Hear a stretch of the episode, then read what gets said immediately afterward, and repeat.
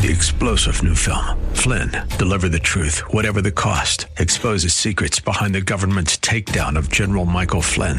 Flynn knew what the intel world had been up to. He ordered the first audit of the use of contractors. This set off alarm bells. He told the truth. He was the most dangerous person for Donald Trump to hire. They had to get rid of Flynn. Flynn, deliver the truth, whatever the cost. Available now. Watch it today. Go to salemnow.com. Salemnow.com. The fire of your coming, the glory of your presence. Will shake the earth, and every heart will know. You are Messiah, Yeshua Mashiach, Lion of Judah, the God of Israel. Defender. Shalom and welcome to the Heart of Messiah radio broadcast. My name is Steve Weiler and I'm the lead rabbi of Shoresh David Messianic Synagogues. Currently, we are serving in Wesley Chapel, Tampa, St. Pete, and our newest location, South Bay in Riverview, along with Conexion, our Spanish speaking congregation in Tampa. We're honored to serve the listening audience of AM 570 and 910 WTBN, Tampa Bay's Faith Talk. Let us pray together this morning. Avinu Malkenu, our Father, our King. We declare our love to you. We thank you for this season. What a wonderful season. A time to get closer to you. What can be better than that? So, Lord, I pray that your heart, the heart of Messiah, will come out in the teaching today because you have great things to tell us. And we need to be encouraged in this season. Even though there are a lot of difficult things going around us in the political realm and, and in the world, but you are faithful, and we bless your holy name. Thank you, Father, in the name of Yeshua. Amen. Well, last week we talked about Yom Kippur, and I didn't get to finish a couple things. So I'd like to finish it right now.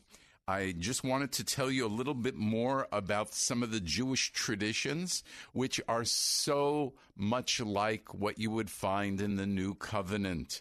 And we talked about the different kinds of confessions that are done in services.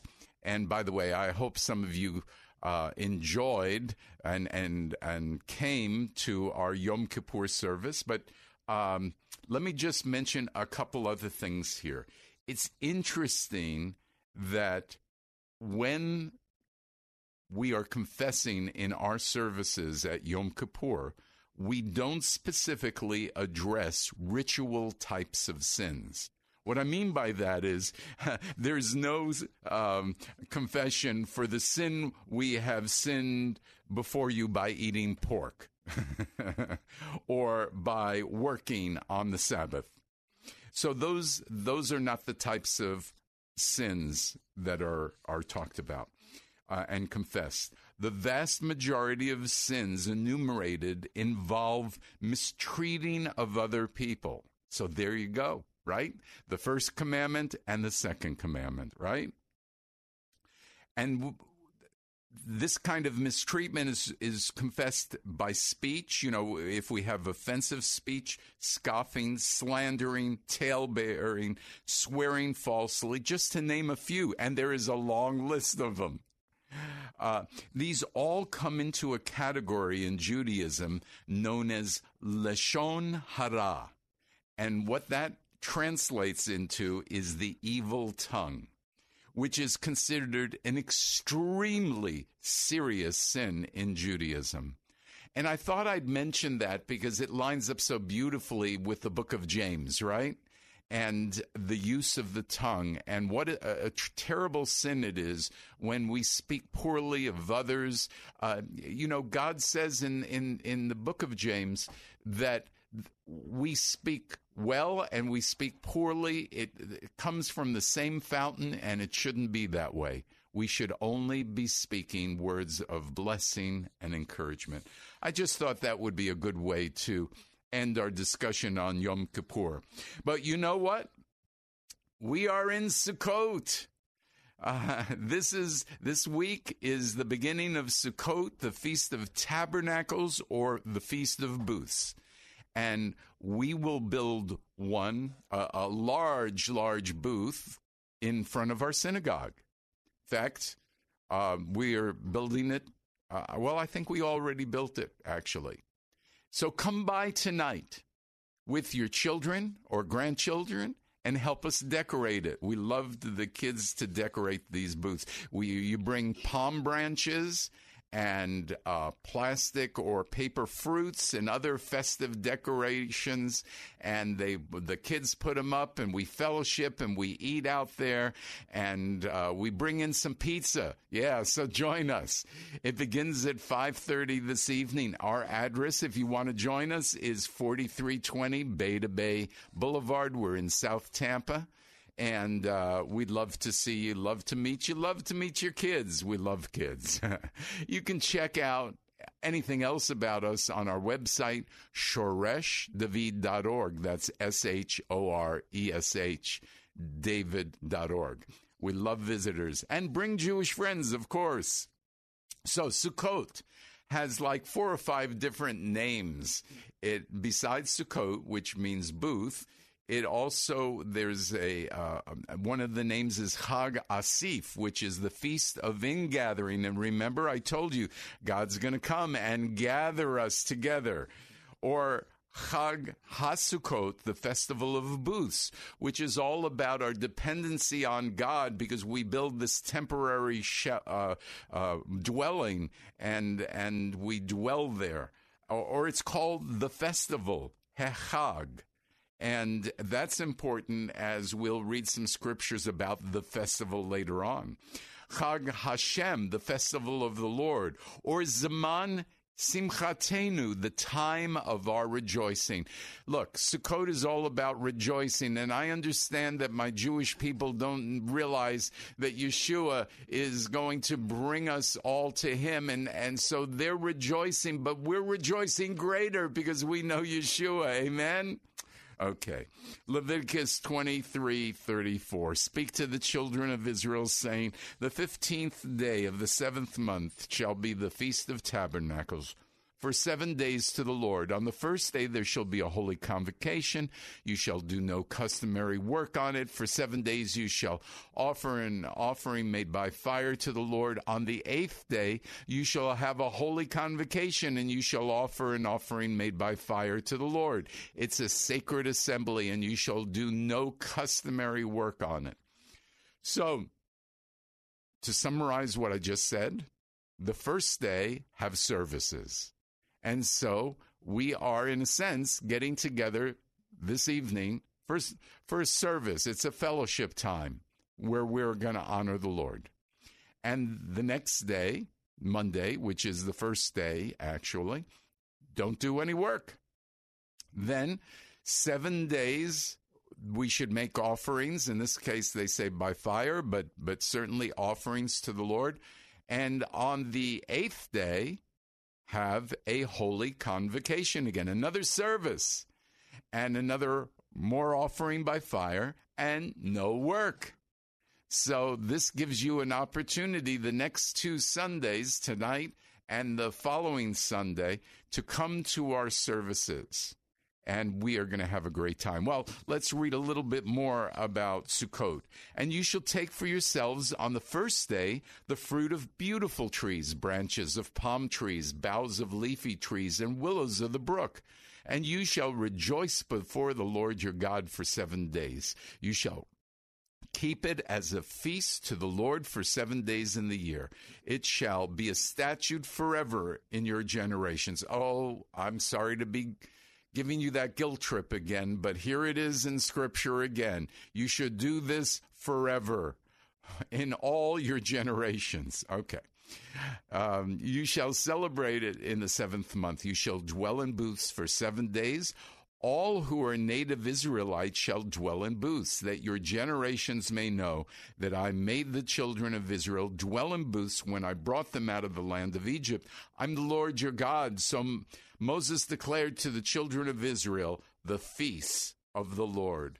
So, what is saying is that you build these temporary dwellings, you live there for seven days, uh, especially native born Israel, uh, Israelis, who, and, and that's a declaration of who God is and that we depended on him in the desert. He brought us out of Egypt, and and we decorate them with, as I said, um, beautiful branches and uh, leafy trees and willows of the brook.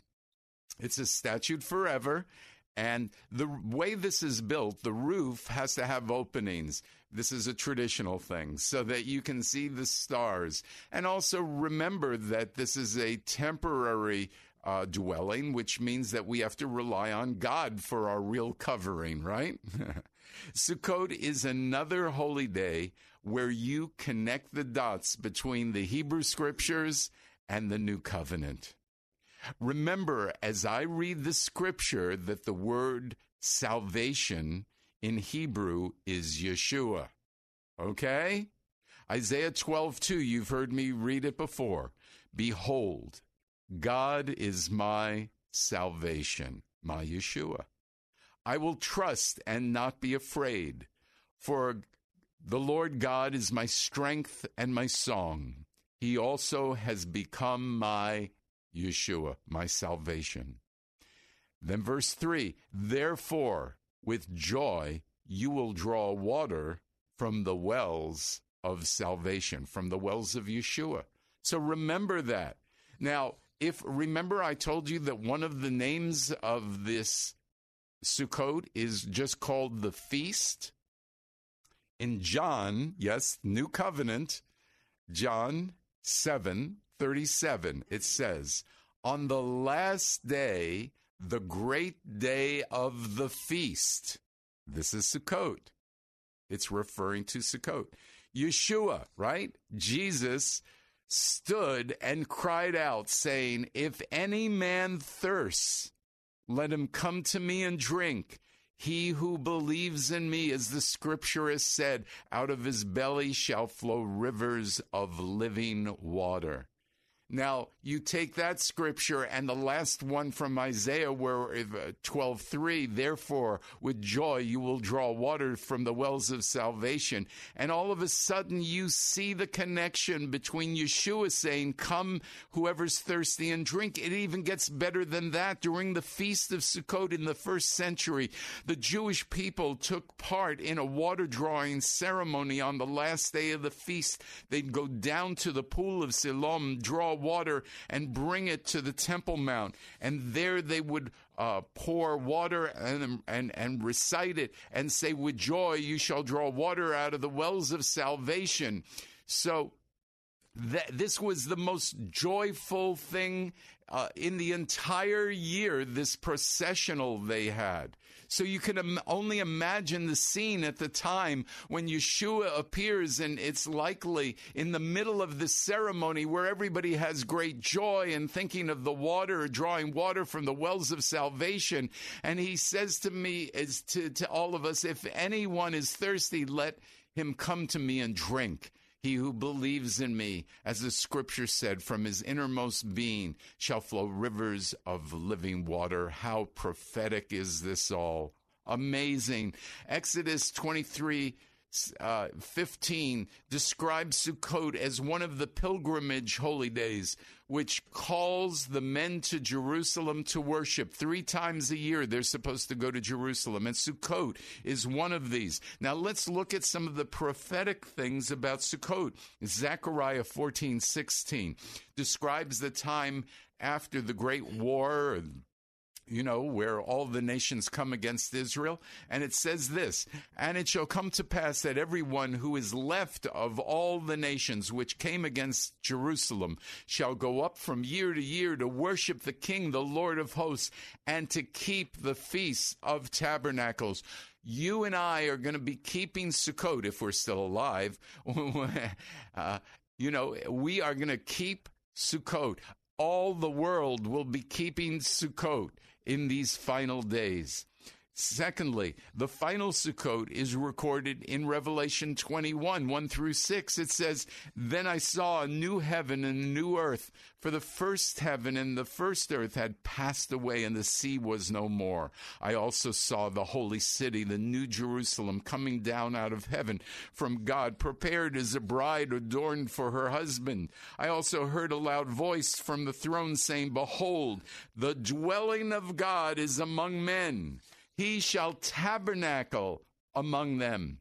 They shall be his people, and God himself shall be among them and be their God. He shall wipe away every tear from their eyes, and death shall be no more. No, no wonder we're rejoicing, right? No, nor shall there be mourning or crying or pain any longer, for the former things have passed away. And the one seated upon the throne said, Behold, I am making all things new. Then he said, Write for these words are, are I'm sorry, write, for these words are trustworthy and true.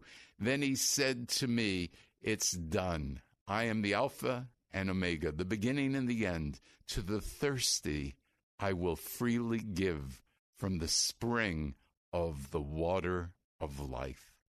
Don't you just love how the scriptures intertwine with each other? I mean, it's got to make you excited, I would think. Look, Sukkot was always known as the holy day that commemorates God dwelling with his people. How fitting for the kingdom of God when it fully comes to the redeemed earth to be considered the ultimate fulfillment of this holy day. God himself will finally dwell with his people in all his fullness. The sukkah of God will be among men when Messiah Yeshua dwells as the ruler of the thousand year messianic kingdom. Amen. Am I hearing screaming out there in Radio Land? Oh, I hope so. Remember, if any man thirsts, let him come to Yeshua and drink. Certainly a reason for great joy. Now, consider a couple other thoughts about Sukkot. I'm not going to be dogmatic about it, and don't get mad at me. I'm just putting this out. If you'd like to look into it or think about it, it's great. I believe it is possible that Yeshua was born during Sukkot. There was no room in the inn for Yeshua because it was at one of the pilgrimage holy days. All the rooms were taken up in Jerusalem. And that's why he was born, well, I've heard in a manger, but what if he was born in a sukkah? A temporary dwelling. It was the only thing available. And it says if the shepherds were tending their flock by night that evening, oh, I hope they weren't doing that in December in Jerusalem. It's freezing. It's much more likely that it would have been in October or September. And that would make the conception of Yeshua at Hanukkah time. An interesting thought to ponder. Yeshua being conceived at the time of the Festival of Lights and the Festival of Dedication? Well, give it some thought. oh my. Some traditions, both in Jewish community as well as the Messianic community, is to have in each evening of the feast of Sukkot a service using a lulav and etrog. So the lulav is a palm branch uh, along with myrtle and willow, and they're combined into one. And then there's the etrog, which is a citron fruit. And they are wrapped together in order to be handheld for waving in every direction, symbolizing the harvest and God's omnipresence over his world. So we actually shake this lulav branch and we wave it three times high in the air, three times low, three times to each side, just symbolizing that it is God. It is all God. It is also taught that each of these species parts of the lulav represents a different kind of person. Now, here we go into tradition. And this is a Jewish tradition. It's interesting. Um, So this is the etrog, which tastes sweet and has a delightful aroma, represents a person with knowledge of the Torah and good deeds. The lulav, which comes from a date palm, has a fruit that tastes sweet yet has no fragrance. Hence, some people have knowledge but no good deeds. The myrtle is just the opposite, having a nice fragrance yet no taste, which represents good deeds without true knowledge. And the willow, since it possesses neither taste nor smell, represents the person who lacks both knowledge and deeds. Though this doesn't seem to have any real purpose in explaining this, um, for us, perhaps this can serve as a reminder that faith without works is dead. Uh, look, the important things are these. Remember, as we finish talking about these fall appointed times, that they are a picture for us to think about. Remember when I talked about the the applying the principles of God's fall appointed times, the R's. In Rosh Hashanah, we reflect about our relationship with God and our relationship with others. We recognize our sins. We repent. Yom Kippur, we receive God's grace and mercy because He saved us and redeemed us. In Sukkot, we are reconciled to God, so we rejoice and we remember and we retell. And when we do all of those things, we are renewed, refreshed, and revived. Are you ready? Well, there's still time, right? so I'm asking you if you would like that sheet that describes these R's and is is a great summary of the fall appointed times, feel free to call Karen uh, at 813-831-5673. Remember that Rosh Hashanah symbolizes the shofar blast that we hear about uh, in the new covenant, which sim- which is is signaling the Lord's return. Remember that Yom Kippur is that final moment in time to accept Yeshua, the final atonement for your sins. And finally, Sukkot is when God gathers up his people to the tabernacle with them. Do you have a burden for Jewish people? I hope that what I've talked about today and the past few weeks has given you a burden. Go to them and ask them about this. Most Jewish people don't have a clue about the why Rosh Hashanah, why Yom Kippur, why Sukkot. Engage them in discussion and let them know that the only way their sins will truly be redeemed or atoned for will be when they accept Yeshua the Messiah. Well, thank you so much for being here. We're going to start a whole new direction next week, so definitely come back. Come tonight with your children and grandchildren. Help us decorate the sukkah. A lot of fun. We'll serve you some pizza, right? 5:30 this evening. Uh, our address 4320 Bay to Bay Boulevard in Tampa 33629. Uh, this is a wonderful time to give extra financial support as all throughout scripture whenever there's an appointed time God says to give offerings and more offerings and so uh, we would we would humbly receive that. If you'd like to do that you can either do that through our website heartofmessiah.org and hit the um, button on donate or you can call Karen and she'll help you do it at 813-831-5673 so next Sunday don't forget we have a great service again that you can come to Simchat Torah, the eighth day service. Uh, we'd love to see you and your Jewish friends. Well, may you grow in your desire to have a heart like the heart of his Messiah. Let us close with a word of prayer.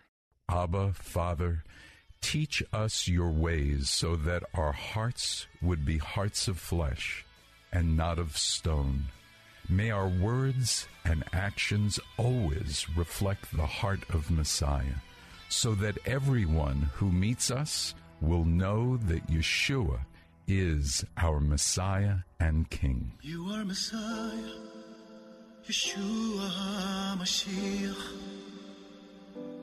Lion of Judah, the God of Israel.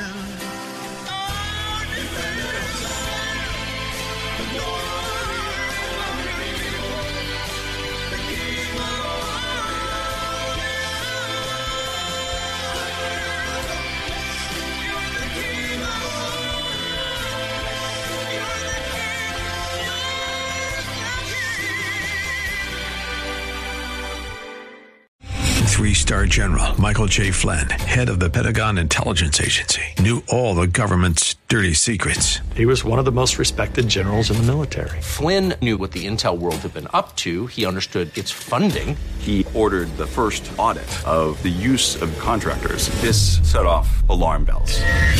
The explosive new documentary, Flynn, Deliver the Truth, Whatever the Cost, uncovers the facts behind this scandal. Flynn told the truth. He was the most dangerous person for Donald Trump to hire. I find out the worst enemy that I'm going to face in my life is right here in America. They took my assessment and they wanted me to change it. And I was like, I'm not changing it. They had to get rid of Flynn. With in depth interviews, archival footage, and never before seen personal records of the man behind the headlines. I just felt like I was drowning. Flynn, Deliver the Truth, Whatever the Cost. Available now. Watch it today. Go to salemnow.com. Salemnow.com.